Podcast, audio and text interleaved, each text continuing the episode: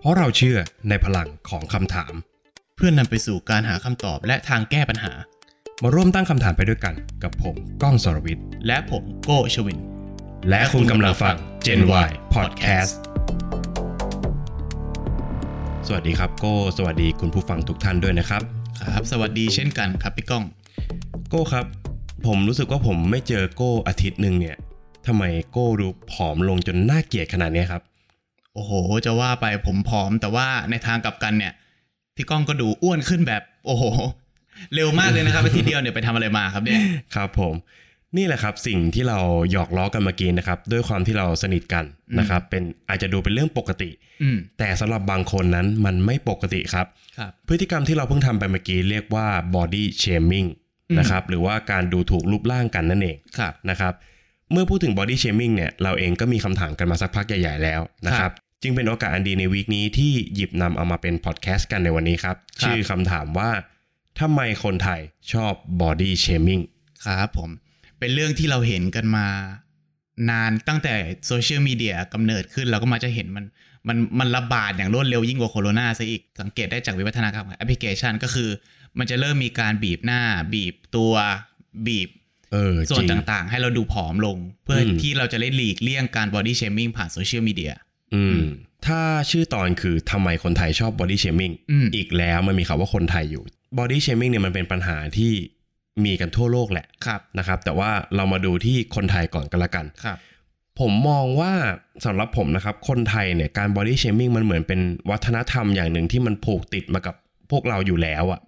อืมอืม ผมเจอหน้าโก้งไงอย่างที่เราเล่นกันเมื่อต้น EP เลยคืออ อืม ทำไมช่วงนี้ผอมจัง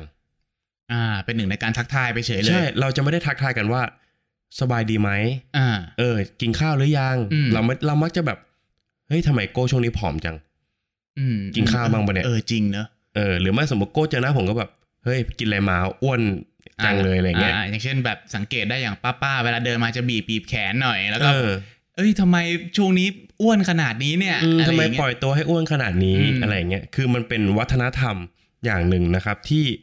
มันมักจะมาแทนคำทักทายไปแล้วอ่ะ อืมอื อื ม มมันก็เลยแบบพอเวลาเราเราติดติดอะไรกันมาก ๆ เนี่ย เวลาพอไปอยู่บนโซเชียลมีเดียมันก็ทำให้เราพังปากได้ไวขึ้น ใช่ใช่เพราะว่าเราไม่ต้องเห็นหน้าเขาโดยตรงไง อืม เราทักได้ง่ายขึ้น ใช่ ส่วนข้อที่สองเนี่ยผมก็มองว่านอกจากจะเป็นวัฒนธรรมแล้วนะครับ ผมมองว่าคนไทยเนี่ยมักจะแยกแยะไม่ออกระหว่างตัวบุคคลกับรูปร่าง มันต่อยอดจากข้อแรกยังไงรู้ไหมสมมุติว่าโก้ออกมาสัมภาษณ์อะไรเกี่ยวกับเรื่องเรื่องหนึ่งแล้วมันไม่ถูกต้อง สิ่งแรกที่ผมจะคอมเมนต์ไม่ใช่สิ่งแรกที่โก้พูดนึกออกไหมสมมุติว่าโก้พูดเรื่องอะไรบางอย่าง ผมผมมักจะบอกว่าไอ้แห้งนี่พูดมั่ว อ่าอ่าจริงจริงจริงจริง คือแบบผอมขนาดนี้สมองหายไปด้วยหรือเปล่า อ่าอ่า เออแต่ไม่ได้วิจารณ์ในคำพูดที่เขาพูดออกมาด้วยเนื้อความจริง ๆ อ่ะ ยกตัวอย่างอย่างเคสที่เพิ่งเกิดไปไม่นานในเรื่องของการเลือกตั้งล่าสุดเนี่ย อืม ก็คือเรื่องของอาจารย์ไพบูลย์ อืม นะครับที่เขาออกมาแสดงความคิดเห็นเกี่ยวกับเรื่องการเมือง อืม แต่ว่าคอมเมนต์ที่ไปโจมตีเนี่ยไปโจมตีเรื่องอ่า รูปลักษ รูป ณ์ รูปลักษณ์ของเขาที่ว่า ใช่ เป็นเรื่องฟันเรื่องอะไรของเขา ซึ่ง อืม มันไม่ได้เกี่ยวกันเลย ใช่ คนละเรื่องกันเลย ใช่ นะครับ บางทีถ้าเรามองไม่เห็นหน้ากันแล้วเห็นเฉพาะคำพูดของเขาอ่ะบางคำมันอาจจะดีก็ได้ ใช่ใช่ อาจจะดีก็ได้นะ อืม ผมไม่ได้บอกว่ามันจะดีนะ แต่ว่า ครับ มันอาจจะดีก็ได้ เพราะฉะนั้น ใช่ คือแบบ การที่เราเอาตัวเองไปผูกติดกับว่า เนี่ยไอ้อ้วนเนี่ยมันพูดอะไรไอ้ อืม ไอ้เหยินเนี่ยมันพูดมั่วซั่วอะไรอย่างเงี้ย อืม คือบางทีมันไม่เกี่ยวกับเนื้อความที่เขาต้องการจะสื่อเลย อืมอย่างที่พี่ก้องบอกแหละเราแยกไม่ออกจริง ใช่ครับนั่นก็คือ 2 ข้อของผมนะครับ ๆ อืม ก็ระหว่างที่ผมหาข้อมูลนะครับโกผมก็ต่อยอดไปอีกว่า เอ๊ะมันเป็นแค่ความคิดเห็นของเราหรือเปล่าที่เราสรุปเอาเองแบบนี้ มันมีอะไรที่มันเป็นเชิงแบบ ที่มันสามารถบ่งชี้ได้ชัดกว่านี้หรือเปล่า เกี่ยวกับสาเหตุนะครับ ผมไปเจอเว็บไซต์เว็บไซต์หนึ่งครับ ชื่อ allofimpusion.com นะครับชื่อบทความว่าความทุกข์จากการถูก body shaming อืม จริงๆ เขาก็บรรยายแหละนะครับนะว่าในบทความเนี้ก็จะบรรยายว่าเขาเคยโดนอะไรมาบ้าง เอาความสัมภาษณ์ของผู้หญิงที่มีรูปร่างที่แบบโดนเชมมิ่งเยอะๆเนี่ย อืม ก็จะมาไล่ๆให้ฟัง แต่ว่าผมรู้สึกว่าใจความสำคัญของบทความเนี้ยมันอยู่ที่สาเหตุของการบอดี้เชมมิ่ง อืม อืม ผมไปเจอมาเขาเขียนไว้อย่างน่าสนใจครับ เขียนไว้ 2 ข้อนะครับ ก็คือ ข้อแรกนะครับ body shaming คือผลผลิตจากค่านิยม ร่างกายสมบูรณ์แบบในสังคมไทย อืมอืมคำพูดดูน่าสนใจมากเป็นยังไง อืม บ้างครับ ค่านิยมร่างกายสมบูรณ์แบบคืออะไร อย่างเราเคยเห็นดารานักแสดงไหม อืม ก็มักจะต้องแบบเราจะมีภาพจำบางอย่าง เช่นแบบสูง อ่าเอ แล้ว ว ถ้า คลอด ใช่ถ้าเป็นดาราชายจะต้องสูง อ่า เอ่อดั้งโด่งมีซิกแพค อืม อืมส่วนดาราหญิงก็จะต้องแบบผอมเอวคอด อืม มีหน้าอกมีก้น อืม ถ้าผู้ชายคนไหนที่มีคุณลักษณะดังกล่าวเนี่ยเรามักจะเรียกเขาว่าผัวเลย อ่าอ่า อืมถ้าผู้หญิงคนไหนที่มีลักษณะแบบเนี้ยเราก็จะแบบเนี่ยคนนี้อยากได้เป็นเมียเลย นอกจากนี้มันยังมีแบบสื่อที่มันไปกล่อมเกลาให้ส่งเสริมค่านิยมนี้มากขึ้นไปอีกอย่างเช่นแบบโฆษณาแบบเอ่อโฆษณาผิวดีอ่ะ อืม ก็จะต้องไม่ได้ขายแต่ผิว อืม จะขายแต่แบบดาราที่มีรูปร่างดีด้วยอ่ะซึ่งไม่เกี่ยวกับผิวนะ อืม ถ้าเราลองมองดีๆ คือมันไม่เกี่ยวกับผิวเลย ใช่ใช่ คนที่ผิวดีไม่จำเป็นต้องมีรูปร่างดีด้วย อันนี้ อืม เนี่ยก็ต้องพูดพูดเสริมเข้าไปอีกว่าจริง ๆ แล้วมันไม่ได้รวมถึงโฆษณาหรือว่าละครของผู้ใหญ่ดูอย่างเดียวนะครับ อืม เราลองมองกลับไปถึงเจ้าหญิงดิสนีย์ในในสมัยก่อนอะ อืม เราก็มักจะมีเครื่องแบบที่แบบเอวคอดมาก ใช่ แล้วก็ข้างล่างเนี่ยเป็นกระโปรงยาวใหญ่เพื่อให้แบบดูอลังการ อืม ดูเป็นเนี่ยคือเจ้าหญิง แล้ว ใช่ ภาพจำเหล่านี้เนี่ยอย่างที่พี่ก้องบอกมันก็จะติดตัวเด็ก ๆ มาว่า เออลักษคุณลักษณะที่ดีของผู้หญิงเนี่ยมันควรจะเป็นแบบนี้ ใช่ อืม อ่ะในขณะเดียวกันเจ้าชายก็เหมือนกัน ใช่ เจ้าชาย ใช่ จะต้องสูงโปร่งนะครับ ขี่ม้าหล่อ อ่าไหล่กว้าง ๆเออไหล่กว้าง อะไรอย่เย ผมเซ็ต อืม สวยงามอะไรอย่างเงี้ยครับ นอกจากนี้เขายังวิเคราะห์ได้อย่างน่าสนใจครับเขาบอกว่าไอ้ภาพลักษณ์เหล่าเนี้ยมันทำให้กลายเป็นติดภาพของคนปกติ อืม หมายถึงว่าคนปกติเนี่ยจะต้องมีรูปร่างแบบเนี้ยรูปร่างหน้าตาแบบเนี้ยถึงจะเป็นคนปกติ อ๋อเออเออน่าสนใจ เพราะฉะนั้นเนี่ยคนที่เกิดมีรูปร่างอ้วน อืม มีผิวสีนะครับ หรือผมหยิกหรืออะไร อืม ก็ตามแต่ที่มันไม่เหมือนแบบภาพลักษณ์ที่เขาติดอยู่ในอุดมคติว่ามันเป็นภาพลักษณ์ของคนปกติเนี่ย อืม เขาก็จะเริ่มเหยียด อ่า กลายเป็นคนผิดปกติ บอดี้เชมิ่งเริ่มจากการที่มองเพื่อนมนุษย์ด้วยกันน่ะผิดปกตินั่นเอง อืม อืม จริงๆ มันซับซ้อนเหมือนกันนะ คือมัน ใช่ เป็นสิ่งที่เราซึมซับไปโดยไม่รู้ตัวนะ ใช่ บางครั้งเราก็ดูการ์ตูนดูอะไรมาตั้งแต่เด็ก แต่ว่าเราไม่ได้คิดถึง อืม เรื่องแบบนี้นะครั ใช่ ข้อที่สองเนี่ยเขาวิเคราะห์ไว้ว่ามันเป็นแบบแรงปรารถนาทางเพศต่อเรือนร่างที่สมบูรณ์แบบ อืม เออคือจริง ๆ แล้วมองไปก็จริงเหมือนกันนะ เพราะว่ามนุษย์เราเนี่ยจริง ๆ ตามหลักชีววิทยาคือสัตว์ทุกชนิดเนี่ยมันเกิดมาเพื่อสืบพันธุ์อยู่แล้ว อืม มนุษย์เองก็เช่นกันคือเกิดมาเพื่อดำรงเผ่าพันธุ์ตัวเองให้ให้อยู่ต่อไปได้ อืม เพราะฉะนั้นไอ้การดำรงเผ่าพันธุ์ต่อไปเนี่ยมันก็ผ่านทางเพศสัมพันธ์อยู่แล้ว อืม มุมมองทางเรื่องเพศเนี่ยจึงเป็นเหมือนแรงขับ เบื้องลึกที่สุดของเป้าหมายชีวิตมนุษย์เหมือนกันนะ อืม อื อืมมมันสังเกตไหมเวลาแบบพอเราเห็นผู้หญิงคนไหนเซ็กซี่เราก็จะมองตามแบบตาเป็นมันเลย ใช่ ในขณะเดียวกันผู้หญิงก็เหมือนกันเวลาที่แบบเห็นผู้ชายแบบโอ้โหรอเหงื่อออกอยู่ในฟิตเนส อืม แบบกล้ามกล้ามๆก็จะแบบรู้สึกว่ามันมีความรู้สึกบางอย่างเกิดขึ้น อืมใช่ใช่ เพราะฉะนั้นคือนี่แหละมันก็ผูกโยงกับข้อแรกตรงที่ แรงปรารถนาที่ลึกที่สุดของของมนุษย์อะมันคือการสืบพันธุ์อะ ใช่ใช่ อืม มันเป็นเรื่องของวิวัฒนาการ ใช่ จริง ๆ ที่พี่ก้องพูดมาเนี่ยก็ค่อนข้างครอบคลุม อืม อยู่แล้วนะครับ เพราะฉะนั้นผมก็จะขยายความเช่นเดิมนะครับ อืม ในในเหตุผลที่เชิงจิตวิทยามากขึ้นนะค ครั รับ บ ของผมก็ไปเจอข้อมูลมาเหมือนกันครับ ของคุณนายเจลบาร์เบอร์นะครับ เป็นนักจิตวิทยาวิวัฒนาการนะครับ เขาบอกว่าสาเหตุของการบอดี้เชมิ่งเนี่ย มันเกิดจากตัวของผู้ที่จะไปเชมิ่งคนอื่นอ่ะคนที่จะไปบูลลี่คนอื่นอ่ะคือเขาต้องการจะลดสถานะทางสังคมของคนอื่น เพื่อให้ตัวเองเนี่ยมีสถานะทางสังคมที่สูงขึ้น อืม เช่น สมมุติว่าผมเนี่ยเป็นคนที่ชอบบูลลี่ร่างกายของคนอื่น อืม ลึกๆแล้วเนี่ยในสถานการณ์ตอนนั้นนะผมอาจจะมีแรงขับ รอบๆ ที่กระตุ้นความโกรธในตัวผมอะ่ะเช่นสมมุติวันนี้ผมไปงานปาร์ตี้ ผมแต่งตัวไประดับระดับหนึ่งประมาณหนึ่งกล อื าง ม ๆ แต่ในงานปาร์ตี้ทุกคนแต่งกันเต็มหมดเลย อืม ผมรู้สึกว่าสถานะของผมเนี่ยมันต่ำอะมันเริ่มต่ำกว่าคนอื่น เออ แล้ว เพราะฉะนั้นการที่ผมจะตีตัวขึ้นไปเสมอกับคนอื่นได้อะผมจะต้องกดคนอื่นให้ต่ำลงมาให้เท่ากับผม หรือต่ำกับผม อืม นั่นก็คือมองไปที่รูปร่าง อืม คือเสื้อผ้าโอเคเสื้อผ้าคนอื่นมันชนะละการแต่งตัว อืม ชนะละเรามองไปที่รูปร่างแทน เวลาเจอเราเลยทักเลย โอ้ยทำไมอ้วนอย่างนี้เนี่ยพักเนี้ย อืม คราวเนี้ยทุกคนเนี่ยก็จะหันไปมองถูกไหม อืม มันทำให้สถานะทางสังคมของคนอื่นน่ะมันตกต่ำลง อืมอย่างสมมติว่าโก้เจอผมในงานปาร์ตี้ ใช่ แล้วผมแต่งตัวมาแบบดีกว่าโก้เนี่ย อ่า โก้ก็จะบอกว่าพี่ก้องชุดนี้โคตรอ้วนเลยอะ เออเออเอออะไรประมาณนั้นอะไรประมาณ พอ นั้น ผมรู้สึกว่าผมอ้วนปุ๊บอะคนรอบข้างก็จะมาเริ่มจับสังเกตว่าเอ้ยไอ้นี่มันอ้วนจริงหรือเปล่า อืม พออ้วนจริงปุ๊บทุกคนเริ่มมีกำแพงบางอย่างว่าเออไอ้กล้องเนี่ยมันอ้วน ใช่ แต่ไอ้โก้มันแต่งตัวธรรมดานะ แต่มันดูดีอะ อืม เนี่ยมันก็เหมือนแบบยกเลเวลโก้ขึ้น แล้วก็กดผมให้ต่ำลงอ่าผมเข้าใจถูกใช่ไหมครับ ใช่ครับ อืม ประมาณนี้ ซึ่งไอ้นิสัยแบบนี้เนี่ยจริง ๆ แล้วเนี่ยมันเริ่มมาตั้งแต่วัยเด็กเหมือนกับที่พี่ก้องบอกนั่นแหละ แต่ว่านอกจากการดูสื่อการดูอะไรต่างๆ แล้วเนี่ยระบบทางสังคมอ่ะก็เป็นส่วนหนึ่งในการสร้างนิสัยแบบนี้ขึ้นมาเหมือนกัน เช่น ระบบการศึกษาที่มีการวัดผลตลอดเวลา เราต้องพยายามสร้างความพึงพอใจในตัวเอง ผ่าน IQ ผ่านความฉลาด อืม ผ่านเกรด อืม ผ่านอะไรก็แล้วแต่ที่ทำให้เราเนี่ยได้รับการยอมรับ อืม ซึ่งในประวัติศาสตร์จริง ๆ แล้วมนุษย์เนี่ยก็ต้องโหยหาความ อ่าต้องการการยอมรับอยู่แล้ว อืม เช่นเดียวกับสัตว์สปีชีส์ที่ใกล้กับมนุษย์ที่สุดก็คือลิงก็คือมีผู้นำฝูง แล้วการจะเป็นผู้นำฝูงได้ก็คือต้องมีคนยอมรับมาก อืม คนต้องก้มหัวให้คนที่มีคนต้องมีสถานะทางสังคมต่ำกว่า อืม อืมอันนี้ก็เป็นเหมือนกันพอเราเริ่มจัดระบบการศึกษาให้มีการวัดผลบ่อยขึ้น มนุษย์ก็จะเริ่มแข่งขันกันเองนะตั้งแต่เด็ก ๆ ว่าโอเคเราจะเราจะต่ำกว่าคนอื่นไม่ได้ อืม เราต้องสูงขึ้นไปมากกว่านั้นอีกนะครับ เพราะฉะนั้นพอเขาโตขึ้นคนเหล่านี้เนี่ยก็จะเกิดความหลงตัวเองขึ้น อืม เขาจะคิดว่าเวลาเจอคนอื่นนะเขาจะคิดเปรียบเทียบอยู่ก่อนละ อืม ทั้งที่จริงๆแล้วมันไม่ใช่เรื่องสำคัญเลยว่าเพื่อนเราจะเป็นคนอ้วนหรือเป็นคนผอม อืม แต่พอเราเจอเสร็จเราจะเปรียบเทียบไปโดยปริยาย เพราะว่าระบบทางสังคมอ่ะมันสร้างมาให้เราตรวจสอบตัวเองตลอดเวลา วัดผลตลอดเวลาว่าเราต่ำกว่าหรือสูงกว่า เอออ ม จริง อันนี้ผมเสริมให้นิดนึงนะครับ นอกจากการแข่งขันที่มันอยู่ในรากเหง้าของสังคมแล้วอะผมรู้สึกว่า อาจารย์บางท่านก็ทำตัวเป็นไอคอนที่ไม่ดีเท่าไหร่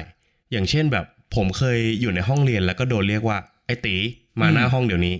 อืม อืมหรือไม่นักเรียนบางคนที่ผิวสีก็จะโดนเรียกว่า ไอ้ดำดำแล้วยังไม่ตั้งใจเรียนอีก เออ จริง ๆ มันเกี่ยวอะไรวะ เออคือ จริง ๆ แล้วเด็กบางคนอ่ะเขาหาที่พึ่งทางใจไม่ได้เช่นแบบสมมติเด็กบ้านไหนที่บ้านแตกเนี้ย อืม เขาก็รู้สึกว่าการที่มาเจออาจารย์ แล้วอาจารย์ดูเป็นผู้ที่มีความรู้อ่ะ อืม เขาก็อาจจะเอาอาจารย์คนนั้นเป็นแหล่งยึดเหนี่ยวทางจิตใจก็ได้ อืม แต่ถ้าวันหนึ่งอาจารย์เขามีพฤติกรรมแบบเนี้ยเขาก็ต้องอยากจะเดินตามโดยที่เขายังแยกแยะไม่ได้อะถ้าถ้าเราเราเราพูดถึงกรณีวัยเด็กเลยนะ ใช่ เรายังแยกแยะไม่ได้ว่าไอ้สิ่งแบบเนี้ย สมมุติว่าเขาไม่ได้ด่าเราแต่เขาด่าคนที่เราเกลียดอะ เออ ใช่ไหมสมมุติว่า ใช่ คนที่เราเกลียดคนที่ชอบมาแกล้งเราอ่ะเป็นคนตัวดำตัวอ้วนอ่ะ อืม แล้วแบบอาจารย์คนนี้ก็ด่าว่าไอ้ดำอย่าไปแกล้งเพื่อนเนี่ยดูซิเพื่อนคนนี้เขาตั้งใจเรียนเนี่ยเราก็หัวใจพองโตแล้ว อืม และเราก็คิดว่าพฤติกรรมแบบเนี้ยเป็นพฤติกรรมที่ถูกต้อง อืม ใช่ไหม ใช่ เพราะว่า เออ เด็กไม่รู้หรอกว่าอะไร ใช่ ถูกนั่นคือช่วงวัยที่จะเรียนรู้ว่าเราควรทำตัวยังไงในสังคม ใช่ โรงเรียนเนี่ยมีหน้าที่สอนนะครับ ไม่ใช่ ใช่ มีหน้าที่สั่งนะ ใช่ แล้วก็เมื่อกี้เราพูดถึง คือคุณไนายเจลเนี่ยเขาเป็นนักจิตวิทยาวิวัฒนาการ เพราะฉะนั้นเนี่ยเขาก็เลยมาเปรียบเทียบเรื่องนี้กับเรื่องของวิวัฒนาการว่าไอการบูลลี่อ่ะจริง ๆ หลัก ๆ แล้วเนี่ยมันจะมีอยู่ด้วยกันสามประเภทที่เราเห็นเห็นด้วยกันอ่ะ ครับ หนึ่งคือแน่นอน body shaming ที่เรากำลังพูดถึง ครับผม บอดี้เชมิ n งเนี่ยมันทำให้คนอื่นน่ะดูต่ำตมลงยังไง เป็นเพราะว่า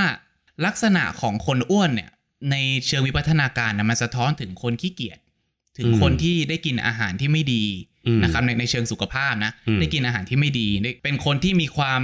ไม่สมบูรณ์ทางร่างกายอาจจะ อืม อาจจะเป็นโรคหรือเป็นอะไรเงี้ย อืม ซึ่งจริงๆ ระบบเหล่าเนี้ยเราประมวลผลในหัวโดยที่เราไม่รู้ตัวนะครับมันผ่าน ใช่ มันผ่านพวกระบบสมองลิมบิกอะไรเงี้ยที่มัน อืม เป็นอารมณ์อะประมวลผลโดยที่เราแบบไม่ต้องไปยุ่งกับมัน มันเป็นภาพลักษณ์ที่มันอยู่ในอุดมคติอะว่าแบบเราเรามีข้อจำกัดเรามีมายาคติบางอย่างกับ ถ้าคนอ้วนอะจะต้องเป็นคนแบบเนี้ย อืมใช่ อืม ใช่ อะไรอย่างเงี้ย แล้วถ้าเกิดว่าจะมองไปแบบสมัยก่อนที่เราลบราค่าฟันอะไรเงี้ย อืม ผมเชื่อว่าไม่มีหนังเรื่องไหนนำเสนออ่านักรบที่เก่งกาจหรือว่าแม่ทัพในลักษณะที่อ้วนอ่ะ เออจริง อืม จ อะไรอย่างเงี้ยมันเป็นมันมันจึงเป็นที่มาของระบบเชิงวิวัฒนาการให้เรามองคนผอมเนี่ยหุ่นดีเนี่ยดูดีด้วยนะครับ ส่วนที่ 2 นอกจาก body shaming แต่ว่ายังเกี่ยวกับร่างกายอยู่เนี่ยก็คือการดูถูกเรื่องของลักษณะทางเพศพี่ก้องพูดไปแล้วเรื่องหน้าอก อืม พี่ก้องพูดไปแล้วเรื่องเอวคลอด อืม จริงๆ เหตุผลมันคือ โดยเฉพาะผู้ชายเนี่ยเลวร้ายที่สุดคือจะโดนล้อว่าอวัยวะเพศสั้น เล็ก อ่า อืม อะไรอย่างเงี้ยเนี่ยคือเหตุผลเนี่ยมันเป็นเรื่องของอย่างที่พี่ก้องบอกนะ มนุษย์ทุกคนเนี่ยเกิดมาเพื่อสืบพันธุ์ อืม สัตว์ทุกตัวเนี่ยมีหน้าที่ที่จะขยายเผ่าพันธุ์ตัวเองต่อไป อืม เพราะฉะนั้น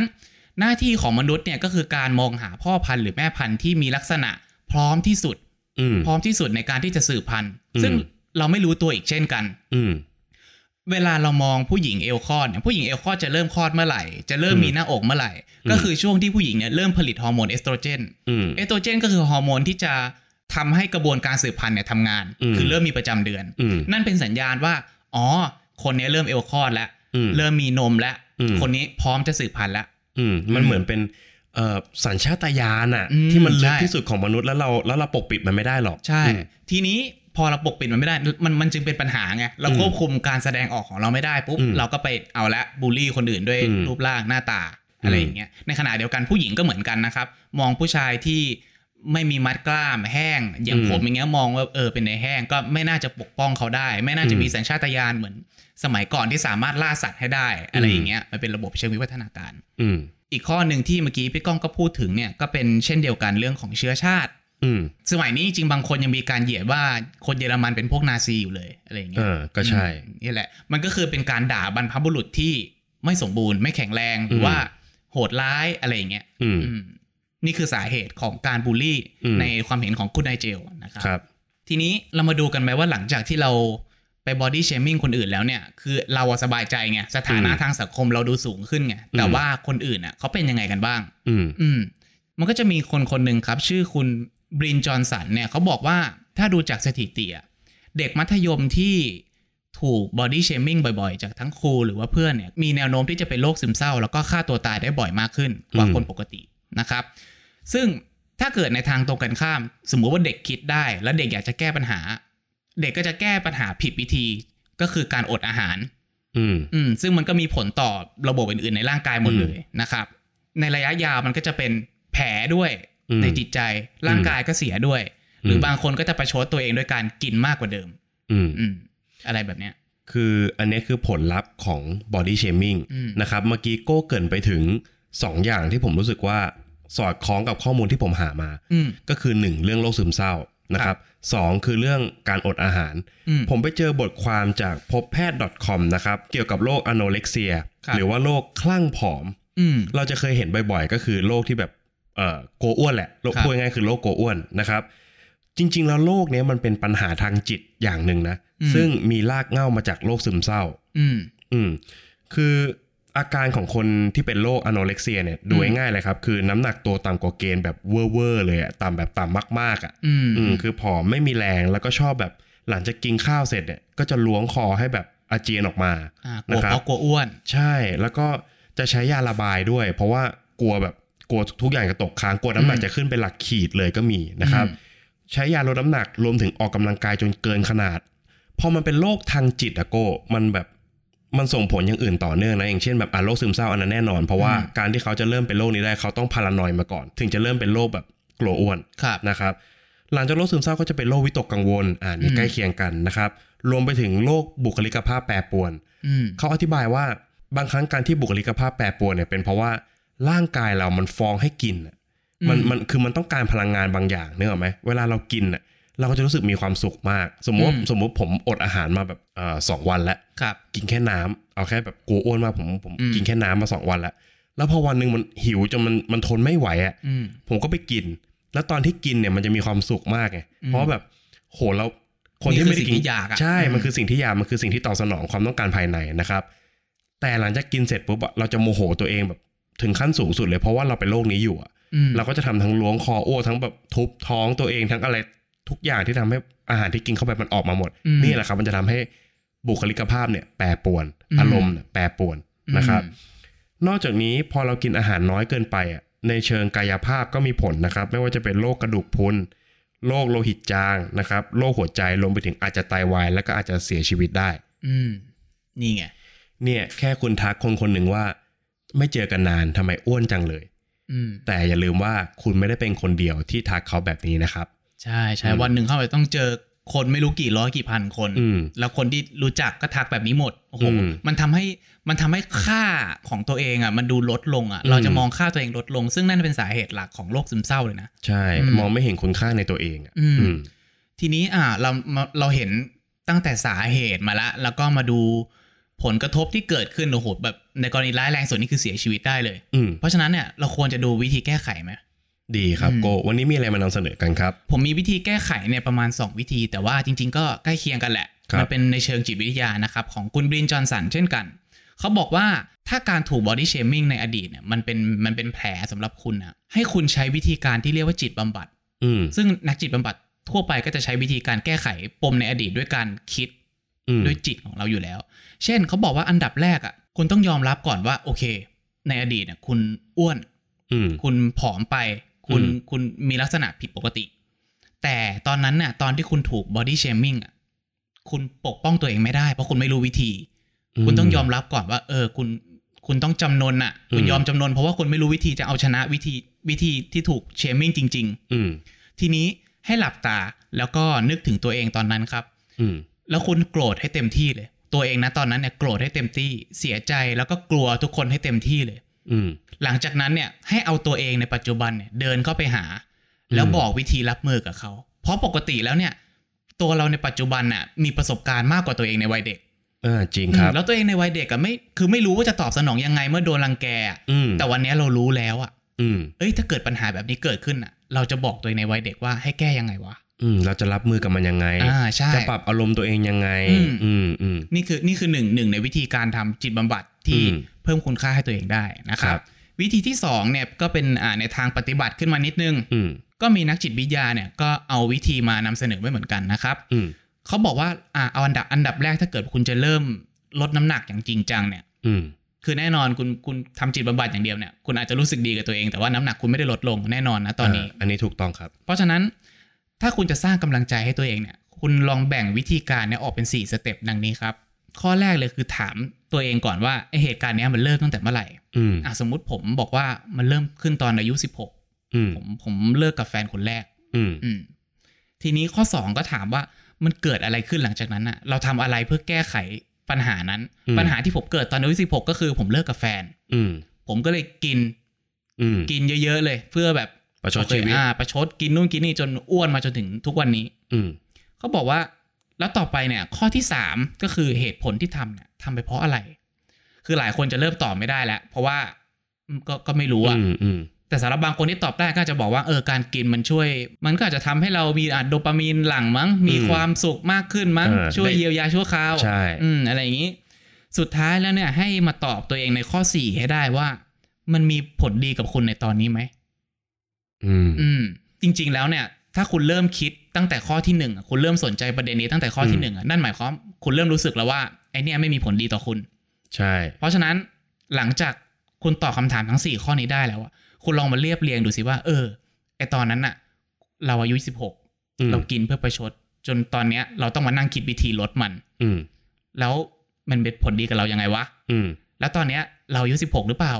อืม เราไม่ได้อายุสิบหกแล้ว เราไม่ได้เลิกกับแฟน เราไม่ได้เราไม่ได้มีปัญหาอะไรเลย อืม เพราะฉะนั้นลบความคิดที่ดูถูกตัวเองออกไปซะครับ แล้วก็เริ่มทำอะไรใหม่สักทีครับ อืม อืมแล้วก็ก่อนที่จะจบรายการนี้กันไปครับพี่ก้อง อืม ผมก็มีประโยคจากคุณแคลรี่โทรปนะครับ มา อืม ฝากกัน ซึ่งเป็นคนที่เคยถูกบอดี้เชมิ่งเหมือนกัน อืม เขาก็บอกว่าจริง ๆ แล้วเนี่ย ร่างกายเนี่ยมันเป็นแค่ส่วนเล็ก ๆ ที่จะบอกว่าคุณเป็นใครอะ่ะ อืม จริง ๆ แล้วเพราะตัวคุณน่ะมันประกอบขึ้นจากความเมตตาที่คุณมี ความรักที่คุณมีให้คนอื่น พลังที่คุณมีความเข้มแข็งของคุณนะครับ ความฉลาดที่คุณมี นั่นต่างหากครับที่เป็นสิ่งสำคัญที่จะบอกว่าคุณเป็นใครครับไม่ใช่รูปร่างภายนอกของคุณ เพราะฉะนั้นเนี่ยคนอื่นที่มองเห็นรูปร่างภายนอก เขาไม่ได้รู้จักคุณครับอืม อืม